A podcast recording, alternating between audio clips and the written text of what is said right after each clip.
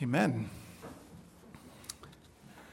Well, I'm thankful that you're here tonight, especially as we do each year. It has been the practice, I think, ever since I arrived here in New Jersey to make sure that each year one of us, either a ruling elder who attends, Elder Martirosian would often attend, or myself would give a report of the actions of the assembly and sort of help translate those things into as common language as possible for our congregation so that we would know together really the state of our denomination. And so tonight is that time for a report. So whether you're here or watching at home, this, as we so often say, sometimes in the evenings or other times, this is not the normal practice, how we go through the text tonight. The text is really a meditation. It sort of sets a framework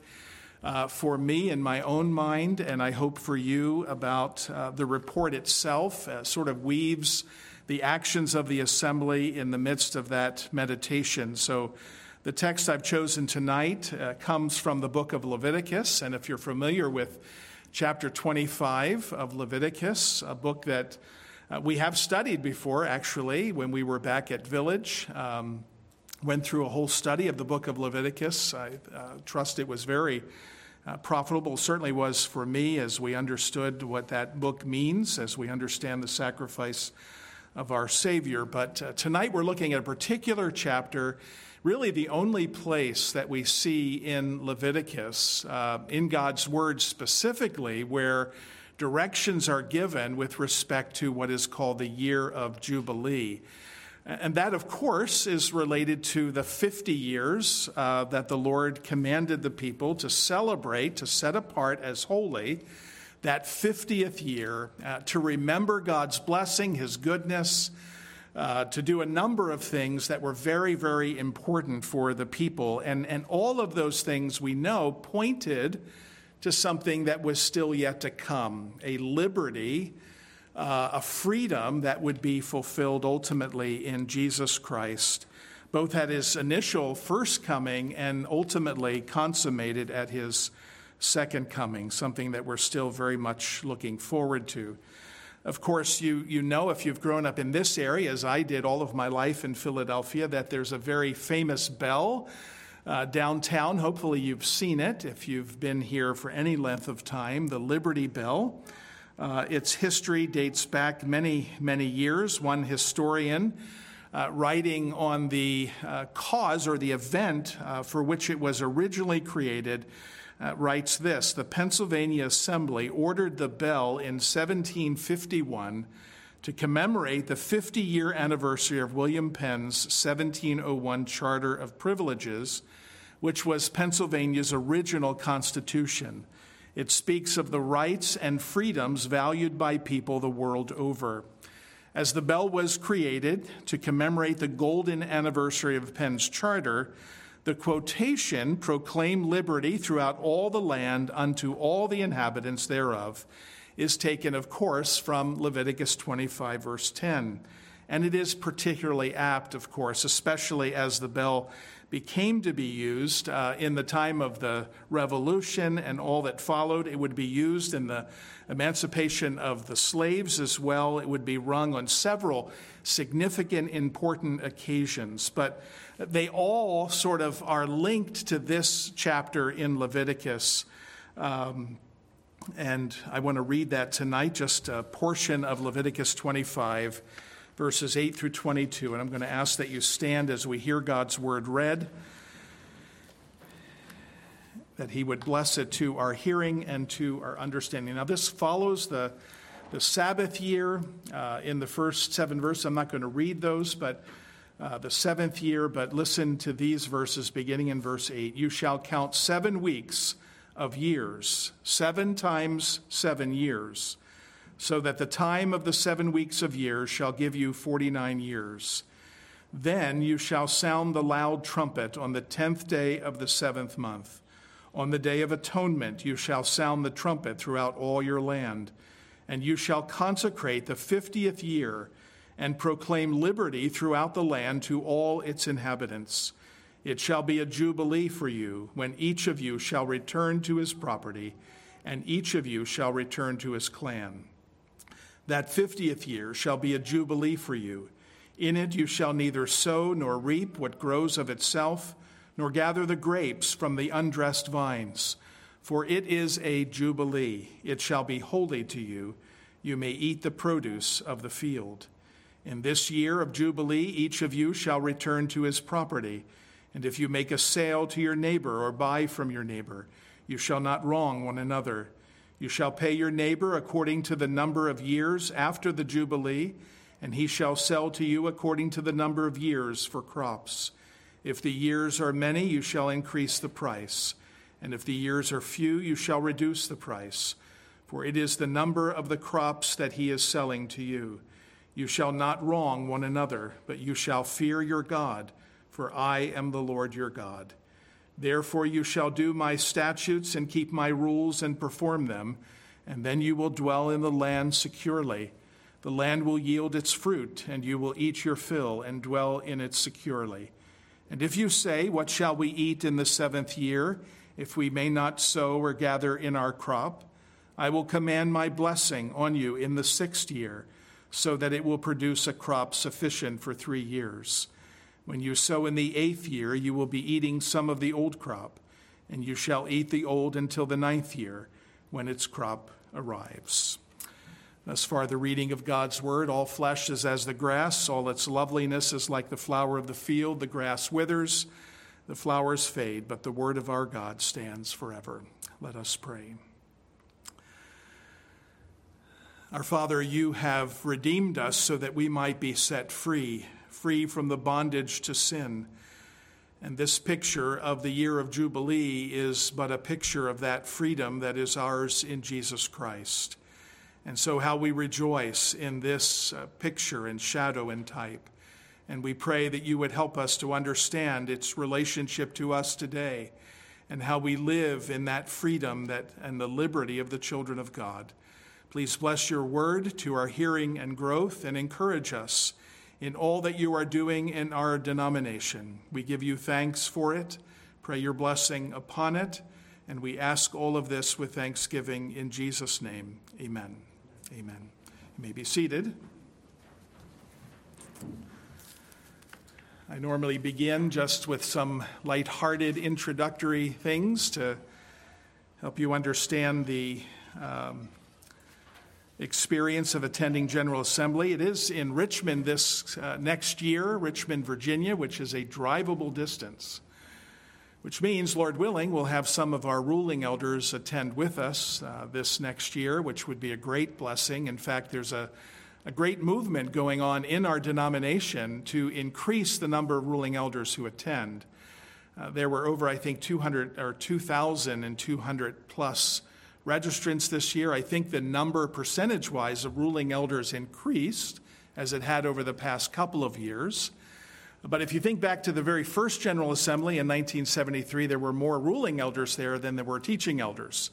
So it's done a complete reversal. We need to see that come back to more balance. But Lord willing, this next year we'll see that from our own church as God is pleased. Now, there were no significant happenings. I didn't open any water bottle on a plane and have it squirt across the way as I did one year. There was no kind of funny or interesting things that happened. I did miss my normal travel companion. Now it's been a couple of years since Elder Martirosian has been able to attend, and so I didn't eat at Chick-fil-A as often as I probably would like. He loves that, and that's his restaurant of choice. I did enjoy a wonderful Monday evening dinner with teaching Elder Carol Wynn from 10th Presbyterian Church, a brother I've known for almost 40 years. And so we had a wonderful dinner, he and I, together at B.B. King Restaurant with live music. David Szilard and my son Isaac would have loved it. We could hardly talk, but the music was great. Blues, as you might imagine. I attended my first Gospel Reformation Network luncheon, which is part of a movement in our denomination to encourage orthodoxy in every aspect, to be open about its commitment to various truths and really the orthodoxy of our denomination. So Got to see a lot of good and old friends that I've known over the years, including our own John Owen Butler, of course, Beth's dad. It was great to see him. He actually sat at our table, so it was great to catch up with him. One of the things I found very interesting, this was the first year ever that I remember this, but the issues that we were discussing, and we'll talk about some of those in a moment, especially the issues around the subject of abuse, sexual abuse within the denomination. That's been an issue for several years, as it is in many denominations right now in the culture and time in which we live. And so the PCA, I think, is dealing very well with those issues. But because we had several overtures that were sort of asking for some actions, we became very aware of a number of people from the surrounding area and even those who had traveled in that were there to protest. And in fact, we received as a denomination meeting several threats. And so this was the first time I heard this, and this is what our stated, I'm paraphrasing, but this is the essence of it.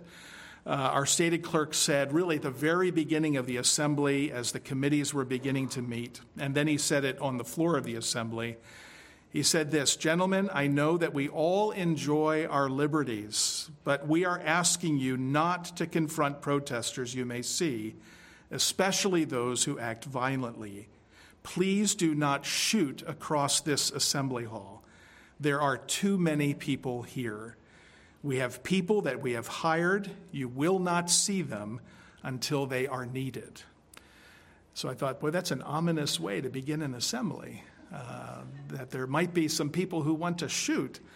I can guarantee you in Memphis, for sure, that there would have been men who were carrying. I can assure you that. But they were just encouraged not to use those things. So most of you know, if you watched it, may I see a show of hands of people who watched the assembly, the whole thing? Yeah, you're committed if you did, yeah. So some of you may have watched parts. You can still go back and see any part that interests you. I would suggest the debates from the Committee on Overtures, I think, is always interesting. I think the debates around the review of presbytery records, especially this year, was a very important debate.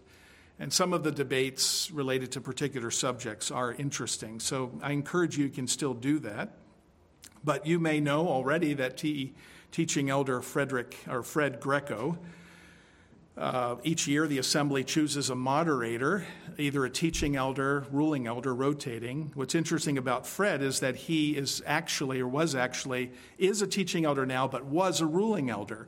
And so he actually served in both positions within the church over the years, and he did really an excellent job, I think, as far as a moderator, running an assembly of over 2,200 men and doing it efficiently and with excellence is just a remarkable thing. I've given to you tonight, well, only those who want to hold it in their hands. I'm going to send it later for you to read. But our stated clerk every year puts together a report from the General Assembly, contains lots of information about the whole denomination, numbers, if you're interested in those things. There are 15 copies in the back. I'm going to send it later tonight as an attachment. You can read it then as well. But some people like to hold it. One of the things you'll see out in the narthex is a very large reproduction of what is called the Message to All the Churches. It was written by the original founders of our denomination in 1973. I have it there. It hangs in our office, so if you want to read it tonight, you can. If you're a fast reader, you can try to find names on it that you can identify. But it's there for you to read. And the reason I brought it tonight and why it hangs in our office is because this year an overture came that says essentially we want to acknowledge and declare that that message in 1973 when it was written is today a faithful expression of biblical polity which shaped the founding of the PCA in 1973. It really is an expression of we still believe and hold to these things. So that's out there for you to see if you'd like. This year also, as you're well aware, I think, and there are really more than these three that I'm going to mention, but the Lord did in his providence take home some very significant men that the Lord has used over many years in our denomination. took them home to glory in his providence. Of course, Tim Keller from New York City, very well known to all of us. Harry Reeder from Birmingham, Alabama, very faithful minister of the gospel for many, many years. And Stephen Smallman, you may remember years ago at our Reformation service, he spoke in that October when he came several years back. But three men, and there were others whom the Lord had taken home. And so that created, I think, a real sense of gratitude to the Lord for these men as they have served so faithfully in our denomination. Why we do this every year is to highlight the importance that we believe as a session it is for us to communicate to you the actions of the assembly and where we are as a denomination. I'm committed to doing that because we are a connectional church. One brother said to me, I don't know what the word connectional means, meaning it's a word that we throw out. Connectional simply means that we are connected intimately with one another as churches. We don't stand alone here as Grace Presbyterian Church. We're connected to the churches of our local presbytery. And beyond that, we're connected to the churches of the whole General Assembly. Each presbytery connected, I think there are 88 presbyteries now. I believe that's the correct number. But all of the churches of the PCA are connected, and that's reflected in how we govern ourselves, how we go about and submit to one another in the Lord. So all of that is very important. So you should be, I would encourage you to be a student of both this church, its session, what we believe, what we teach, but also our presbytery, the churches of our presbytery, and then the PCA in general. And this is one of the ways you can sort of fulfill that, I believe, calling as a member of this church to be sort of connected beyond just this local church. So why Leviticus 25? Why talk about the year of Jubilee? Well, one of the reasons is because we're celebrating 50 years here in the PCA. And so it kind of matches. And it really was part of the theme of the whole General Assembly. This was, in many ways, a year of Jubilee or of celebration. As we've looked back over 50 years of God's blessing upon us, the growth that we've experienced numerically, the ways in which God has blessed us financially in so many ways, which serve not only for churches themselves to exist and to have programs and to do what they do, but also to support the work of missions around the world. The Lord has been so wonderful to us as a denomination. And I think this year especially, probably am coming back more encouraged than I have in most of the years that we've given this report. And I'll tell you why as we move through some of the highlights of this. But I want us to understand what the Lord is doing here in Leviticus 25. You know, this is a command the Lord required of his people. In fact, at the end and then later in the chapter, he warns them that if they fail to follow his law with regard to the Sabbath, with regard to the 50-year Sabbath and all of that, that he will judge them. And in fact, the judgment of God, if you read in prophets like Jeremiah, is directly linked to their failure to observe the year of Jubilee. Why is the year of Jubilee so important? What were they required to do? Well, one of the things they were required to do is they were required to go back to their home, to the land. And what does he mean by that?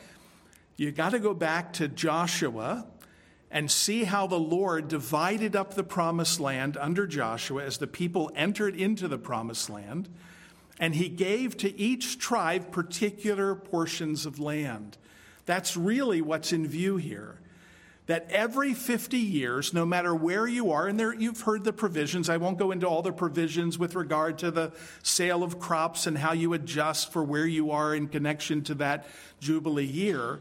But the fundamental point was it was a place that, or a command to go back to your home, to the land that God had given to you. There is no doubt, and commentators, I think, agree with this almost across the board, that there are echoes here of the Garden of Eden as the land first given to Adam and Eve, the promise of this land that they were to till and to keep and to steward. There's certainly an echo of that land to come, or our heavenly home, heaven itself, which the promised land has always represented. And so this was very important for them, that they were required to do this. There was a setting free of slaves. There was a settling of debts. There was all of this command with regard to this year. So the Lord was saying, essentially, I want you to go back. I'm bringing you into the land of promise. It's the original intent. It is my land that I am giving to you, and I am calling you to faithfully and carefully steward it and all that is connected to it, to care for it as a caretaker. As such, I am the one who will determine what shall be done and how it shall be done. They were to take this very, very seriously. Now, as you follow that sort of teaching of Leviticus 25, again, it's just a thought to take us through the rest of the evening. My reason for reading it is I do believe, from my own perspective, this is only my perspective, but I think it's been borne out by others, that what the PCA did this year in particular is that movement to sort of return home. And by home, I mean to that document that's out there, the initial sort of statement of these men who founded our denomination, what they stood for, what they were committed to, which was faithfulness to God's word, faithfulness to the Reformed faith, obedience to God's great commission. And as I understand the issues we have faced over the past several years, what I really experienced and saw this year is God delivering us from this sort of captivity and bondage that we've been struggling with. To worldly ideas, worldly ways of thinking in some elements of our church, the sort of battles that we've reviewed over the last several years. There was a palpable, a very clear movement within our assembly that we are setting to rest some of those things and really returning to our home, if you will, to our founding. So here are the ways that sort of worked itself out. And the rest of this will be giving you some sense of the actions of the assembly, and I hope some of the ways that impacts us. We have a very important committee, and some of you new to Presbyterianism would maybe be interested in these things, but we have a committee called, and every presbytery does as well, called the Review of Records. It's really a function of review and control. It's part of why we're connected to one another. So sessions have to submit their minutes to presbyteries. Presbytery, I'm on the committee, reviews the minutes of each session and identifies areas of concern, areas where the church may have veered in a different direction they ought not to. It's review and control. And those are reported to the presbytery, and then the presbytery requires an answer from the session. Why did you do this particular thing? And that works itself out in a process. It's fairly straightforward. The same is true at General Assembly. Every year there's a committee that meets in Atlanta to read all of the minutes of the presbyteries, who then deal with their churches. Those minutes are sent to the assembly. That committee reviews them and cites areas called exceptions where they have veered from our Constitution or from the Word of God. It's a way to monitor, to check, so that no church, no presbytery can sort of do what they want, irrelevant to our standards. And so it makes sense. There was a very important action taken this year that I think is a great encouragement. It was to me and to many of those who think like me with regard to our denomination. The assembly debated an issue that came up when a church in one of our presbyteries allowed a woman, an ordained woman in another denomination, the PCUSA, to preach in one of its churches during a morning worship service. The presbytery, seeing that one of the churches had done that, sort of investigated it but did nothing. They didn't call the church to task. They didn't ask the church to require an answer from the church. They just let it go. That had continued for a couple of years. And this year, the assembly debated whether or not to have that presbytery, for its failure to address that issue, appear before our Standing Judicial Commission, which is kind of like our Supreme Court. And they've debated, and the debate was very, if you watched it, it was very, contentious. But in the end, the presbytery, or the General Assembly, overwhelmingly voted to have that presbytery appear before the SJC. There was another presbytery that did something else. The point here and the encouragement is our system works. When churches individually, presbyteries corporately, decide that they're going to stray from our standards, what we commonly confess, there is a system in place that actually works and calls those churches or presbyteries to task. And this is exactly what happened.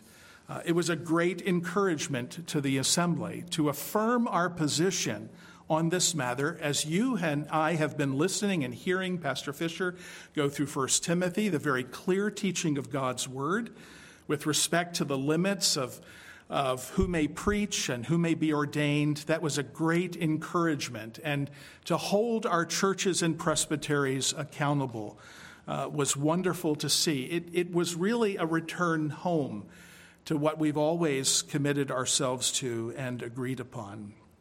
That was just one example of what happened in that sort of report. The bulk of the assembly, really substantive issues, comes out of the Overtures Committee.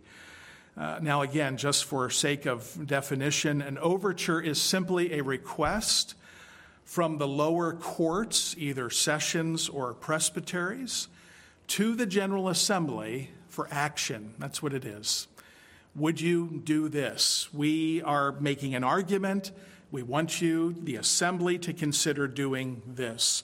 It can deal with a number of subjects, and I'll give you a sense of some of those things that we dealt with as a General Assembly. It comes through a committee, which is really the one place where there is genuine, open, free debate in the General Assembly. Much of the debate on the floor of the General Assembly is limited, but open debate, debate that is thorough and engaging, happens in the Overtures Committee. That's why we always have someone. Usually it's myself. This year it was Stephen O'Neill, who's preached here before. He was on the committee this year. I sat in for a lot of the meeting. It's a wonderful committee, and we need to have somebody on there. Here are some of the highlights of that committee, and this is where we'll spend most of our time this evening. There was an overture that was sent up by a presbytery asking the assembly to officially reject secular social justice and critical race theory. Now, those are issues that the assembly has dealt with in the past when it's dealt with the issues of race within the denomination and relationships among the races in the denomination. And the assembly believes that its previous actions, study papers that were done, effectively address those issues. And that was an encouragement. We didn't need to respond to that. We rejected the overture because it was sufficient what we have done already. Another overture came from a presbytery saying that no woman may preach, exhort, or teach at a public worship assembly anywhere where a man is present. The assembly did not reject that. They did not approve it. They simply sent it back to the presbytery because a lot of the language was very unrefined. And so without prejudice, it was sent back. Another overture, I think, which generated a little bit of debate, maybe more than just a little, was an overture to amend our Book of Church Order, Chapter 7, Section 3, to include this language: unordained people shall not be referred to as or given the titles of the ordained offices of pastor, elder, or deacon. I think you can figure out what that means. We have a lot of churches. You look up their websites. You will see men who are not ordained referred to as a youth pastor. Now, some of you may be saying, well, what is wrong with that? Well, our Book of Church Order, and we believe the Scriptures, uses those terms in a very particular way, and they are used of the ordained offices only. You have women in our denomination who are referred to on some websites as deaconess or even deacons. This overture, which was passed by the assembly, now requires, should the presbyteries approve it and next year's assembly approve it, that those titles can no longer be used for those who are not ordained. That may seem to some of us to be rather unnecessary, but there is something that's happening in our denomination with respect to the use of these titles that I think bears out that this is very, very important. For clarity, for our witness to the world, I think it's very, very important to make this statement. A very important and timely overture came asking the General Assembly to make a statement to our government. You know from past reports that it's rare that we do that because our power is ecclesiastical. We don't have civil power or civil authority. But there are times extraordinary, which the confession itself acknowledges, where a church ought to speak to the civil government. And we did vote this year and passed overwhelmingly to have the moderator elect a commission to speak to our national and state governments regarding these gender change surgeries that are taking place on minors. The debate was very encouraging. Of course, there wasn't anyone at all who would ever argue that these things are good, but it was greatly encouraging to see the unanimity and the agreement in the whole assembly to make a very clear, measured, focused biblical statement with regard to the evil of these surgeries being done. So that passed overwhelmingly. We also passed an overture to make a statement consistent with what we did in 1973 on abortion.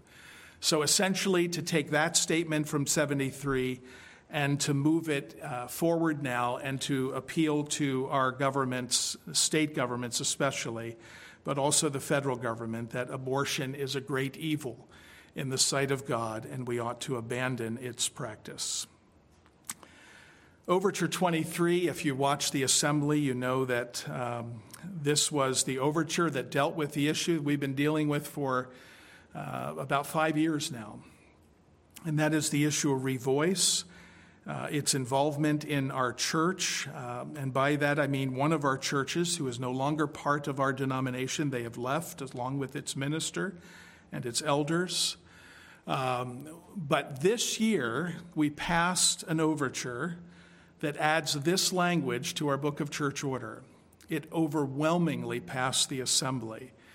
Now, some may look at it and say the language isn't specific enough.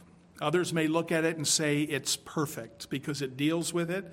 And if men are men of integrity, they will see that. They'll be very clear on where we stand on these issues. In fact, it has never been unclear that as a denomination, this is where we stand on the issues of gender identity, identifying oneself as a gay Christian, those issues that we've talked about many times. With respect to the ordained offices, listen to the language. This is passed, and hopefully, Lord willing, with God's blessing, having gone through the presbyteries this coming year and voted next year in the affirmative, will be the official language again of our denomination. It adds this language, very brief. He, the ordinand, the one seeking ordination, so a minister or an elder or a deacon, he should conform to the biblical requirement of chastity and sexual purity in his description of himself and in his convictions, character, and conduct. Now, for a man of integrity reading that, they would understand as they read it that they are not permitted in this denomination to identify themselves by their sin, that is, by their inclination towards homosexuality or anything like that. And so hopefully, again, Lord willing, and please pray that as this goes through the presbyteries, it again passed overwhelmingly. Remember, last year, Overture 15 passed very narrowly and failed in the presbyteries. This passed overwhelmingly. I think there were 100 votes against it out of 2,200 attendees. So pray that that would indeed pass. The final issue, and we'll end here, and by end, I'm not saying we're done. I'm just saying we've got this last item to deal with. And that is the issue of abuse. You remember there was a report done, a study report done with respect to abuse. Last year it was presented to the assembly. There were a number of things to follow up on. And part of that, recommendations that came out of that study report, was that the presbyteries would consider overtures to send up to the General Assembly to sort of make sure that we as a denomination are protecting women within our churches from sexual abuse. That is what is affecting every denomination right now in our nation. Every single one is facing the same thing. And there are instances which are found in various churches in every denomination, and it needs to be addressed. There is absolutely no tolerance for this in our local church, in our presbytery, nor in our denomination. And so our commitment to making sure that women, children are protected from abuse and abusers is beyond any shadow of a doubt that we are committed to those things. There were a number of overtures that came up. One asked the General Assembly to approve background checks for all church officers. Now, some of you may say, again, we do that for our nursery workers. Why would we not do that for pastors and elders and deacons? The problem, again, and this is something we have to understand about Presbyterianism, sometimes things move slowly because the language is not what it should be. And there were elements of this overture that were solid and good, some elements not. And so it was sent back for refinement. It's going to come again next year. And I suspect very shortly, presbyteries can now do that, no problem. Churches can do that, no problem. But as far as the assembly, this was sent back for refinement. It was not so that we might protect men, that we might hide, etc. It was simply sent back for refinement of language. Another overture that was rejected, actually, because it was really prejudicial, is to prevent lawyers, professional lawyers, from participating in our church courts. Now, a person cannot be represented by a professional paid attorney when they go through a trial within our courts. That's already forbidden. But we ought not to forbid men who happen to be lawyers from participating in some way in trials held within our church courts. And so I agree that it was too restrictive. It was prejudicial against men who may serve as professional lawyers but are not representing anyone particularly. I think one of the great encouragements this year, and you need to understand that before this assembly, there were a lot of things written about this assembly, if you followed. During the assembly, there were a lot of things written that were libelous, with respect to putting in writing things that were just in error about the assembly, that we don't care about those who are abused because we didn't pass these particular overtures. That is just false. That is not true. So if you've heard some of those things, you need to understand that that is simply untrue. We're not more concerned about who may be called a pastor or an elder or deacon, more concerned about that than we are about women who may be abused in some of our churches. That is not true. But those are the articles that were written because some of these did not pass. Now, there was no sense of saying, here's why it didn't pass. Language needs to be refined, etc.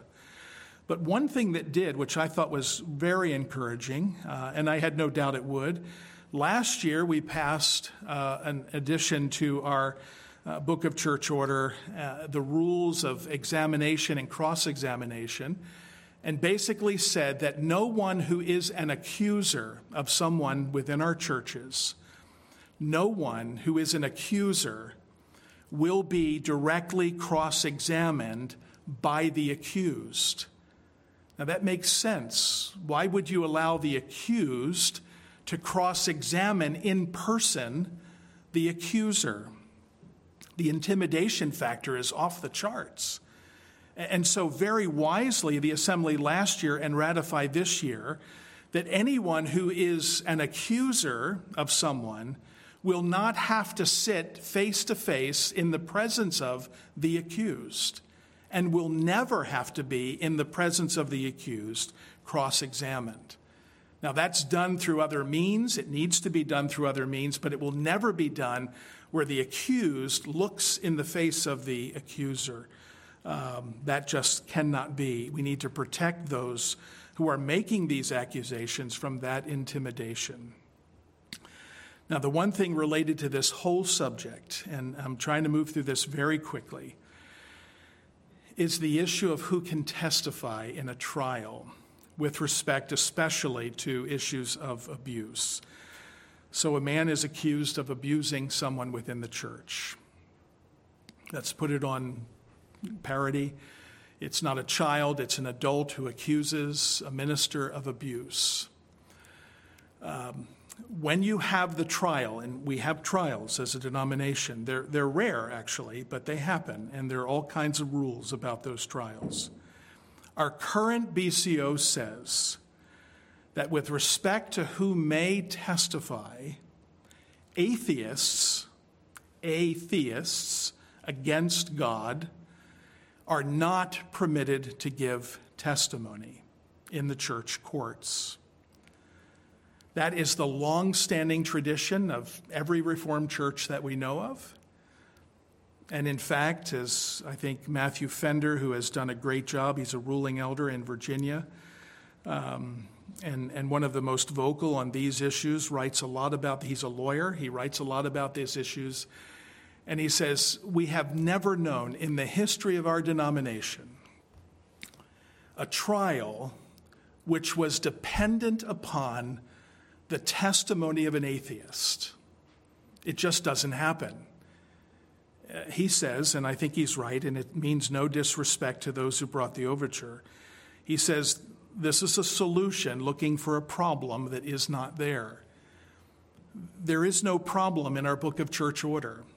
Yes, it does say, and here's the language actually of what it says. All persons of proper age and intelligence are competent witnesses. So infants can't testify here, right? We understand that. Except such as do not believe in the existence of God or a future state of rewards and punishments. That language is standard across many denominations, Reformed denominations especially. So it essentially rules out atheists. Now, why does it rule out atheists? Well, simply because there is no incentive in a church court for an atheist to tell the truth. There is for those who confess and acknowledge the God who sees our hearts and understands and sees all of our actions, etc., who believes in a future time or state of reward and punishment based on what we do here. Atheists have no belief in any of that. There is no incentive then, given the vow that is taken, which really frames it all with respect to God who knows the heart, who acknowledges or who knows your heart, and the whole matter before him is laid open, and he will judge those who lie. There's no sense in which an atheist is bound to any of that. Where are they bound? Well, if they believe in the civil authorities, they're bound in civil courts. They can be punished by what? They can be found to be lying to the court, and that's a punishable offense that carries often a time of being put in jail or a fine at the very least. There's an incentive there. The church has no place to do that. We have no way at all to actually punish someone within church courts for lying. And so wisely, I think, our denomination and many others have said atheists and only atheists may not, in fact, testify. It's not going to be admitted. So do you have to believe in God? Yes. A state of reward and punishment? Yes. Later on, there's a part of our BCO that says, you may request to swear by someone or something else. You still believe in a God. You still believe in a future state of reward and punishment. And so technically, our courts allow the testimony of those who are believers in other religions, Islam, Jewish religion, Hindu religion. If they acknowledge those basics, it's already fairly wide, actually. But they have to believe in these very things in order to testify.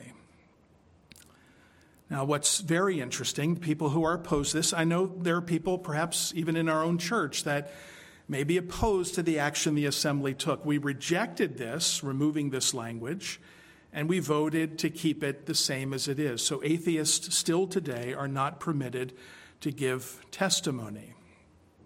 So imagine a case that happens. Someone is accused of abusing someone within the church. What would be, and I can tell you what our session's response is, what would be the very first thing we would do? Contact the civil authorities. That's required. It's required in our nursery standards. If something happens, we're required to contact the civil authorities immediately. They have power to do a lot more than we do. Our power is spiritual. Our power deals with the offender. We can excommunicate them. We can bar them from the Lord's table. We cannot put them in jail. The civil authority can. And anything the civil authority obtains with respect to evidence, etc., is admissible in the church courts. People tried to argue that there's no way the church courts will accept anything then from outside. That's not true. Anything that comes from civil authorities, their investigation, is admitted into the church courts and can be used in that trial against the man accused of abuse. There's a lot more to say about this, and perhaps privately we can talk about some of these things. Maybe you have some things that would sort of challenge what we've done as a denomination, but that is what we did, and that was really the subject of so much of the things that were written with respect to our denomination and what we've done this year at General Assembly. So I do agree with ruling Elder Fender. I do think this is really a solution looking for a problem that's really not there. And I think he's right. There's never been a case ever in the history of our church where the only testimony that would prove the guilt of the person would be a testimony from an atheist. It's never been true. There's been plenty of others that testify the establishment of guilt has been easily done when those things have taken place. So that's a summary, and we're going to end now. That is a summary, I think, of what we've experienced this year at General Assembly, some of the highlights of some of the more controversial things. I do think that going back to the year of Jubilee, it really is, for me, on its 50th anniversary, the PCA is really heading home.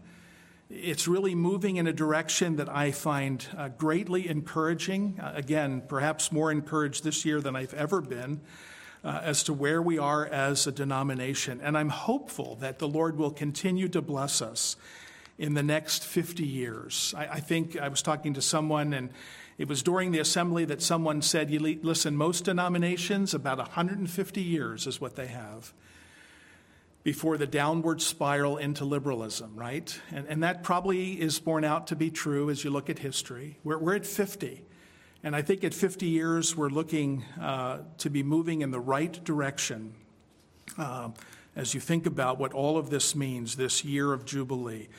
Of course, as Moses wrote these words under the inspiration of the Spirit, you know what the Spirit is doing as far as laying out in the Word and pointing ultimately to the person of Jesus Christ. It's not surprising that as Jesus quotes in Luke 4, the passage that was read earlier, he's quoting from Isaiah 61, but Isaiah 61 sort of is built out of this understanding of Jubilee and setting the captives free. Remember his language, the Spirit of the Lord is upon me, because he has anointed me to preach the gospel to the poor. He has sent me to heal the brokenhearted, to proclaim liberty to the captives. Remember, slaves were set free, and recovery of sight to the blind, to set at liberty all of those who are oppressed, and to proclaim the acceptable year of the Lord. And he said, as he sat down closing the scroll, today this scripture is fulfilled in your hearing. So today, this liberty, which the day of Jubilee or the year of Jubilee represented and pointed to, today is the day of liberty in Jesus Christ. People, sinners, are being set free all around the world through the gospel of Jesus Christ. Today is the day of salvation. It's no surprise that this year of Jubilee began on what day? What was celebrated on the very first day of that year? It was the Day of Atonement. The sacrifice of the Lamb of God, pointing to Christ who sets us free. The creation itself, Romans says, is longing for the liberty to be part of and to be sort of subsumed into the liberty of the children of God, set free through Jesus Christ and him alone. And so as you bring it all full circle, the PCA, I think, this year has come home, closer to home, I think, than we have in years past in some of these struggles. It's an encouragement to me as one of your pastors, and I think ultimately to our elders as we think about what the Lord is doing. But it's also an encouragement all around the world. And I hope as people hear through our missionaries and others of all that the Lord did this year in our assembly, that they're taking great encouragement as well. You know, there's one story, it's brief, so please let me really end here. As we think about this liberty that people are hearing as the gospel goes forth, it was a very touching story, powerful story that Lloyd Kim, who is the head of Mission to the World, shared with us at the assembly that he heard from one of our missionaries. And we have missionaries, of course, you know, in Turkey that we support and hear from often. Lloyd Kim says this. He says, waking the morning of February 6, 2023, that's this year, he saw the devastation from the earthquake that hit Turkey and Syria. We know now that at least 55,000 people died, and many more than that were injured. He heard, he said, days later from a friend in Turkey, and again, we support missionaries there, about how the earthquake had destroyed the Antioch Church and killed the pastor and his wife, leaving their 8-year-old son, Yole, an orphan. And then he said this was amazing to me, and I think of the work of the gospel, God's grace in the lives of our children. Listen to this prayer that this orphaned child, his parents taken, what he prayed at their funeral. This is what he prayed. It was written down. At 8 years old, a young boy who understood what really the Jubilee is all about, the freedom and the setting free. He said this. He said, thank you, Lord, for taking my parents from this wicked world, from this world that is getting worse every day, to your paradise. They are safe and they are free today. They are in the best place today by your side. We will suffer, we will grieve, but we will soon rejoice. I thank you, Heavenly Father, that one day I will be able to see them again. You are a good God. I know how much you love them, and that's why you took them. You took them to be with you so that they would not suffer. I thank you. Glorify your name. Amen. 8 years old.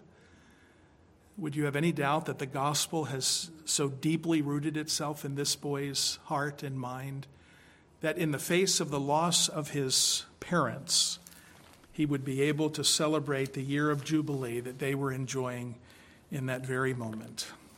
That is an encouragement to me of what is happening in the world. And I hope it's an encouragement to you as well. Let's pray.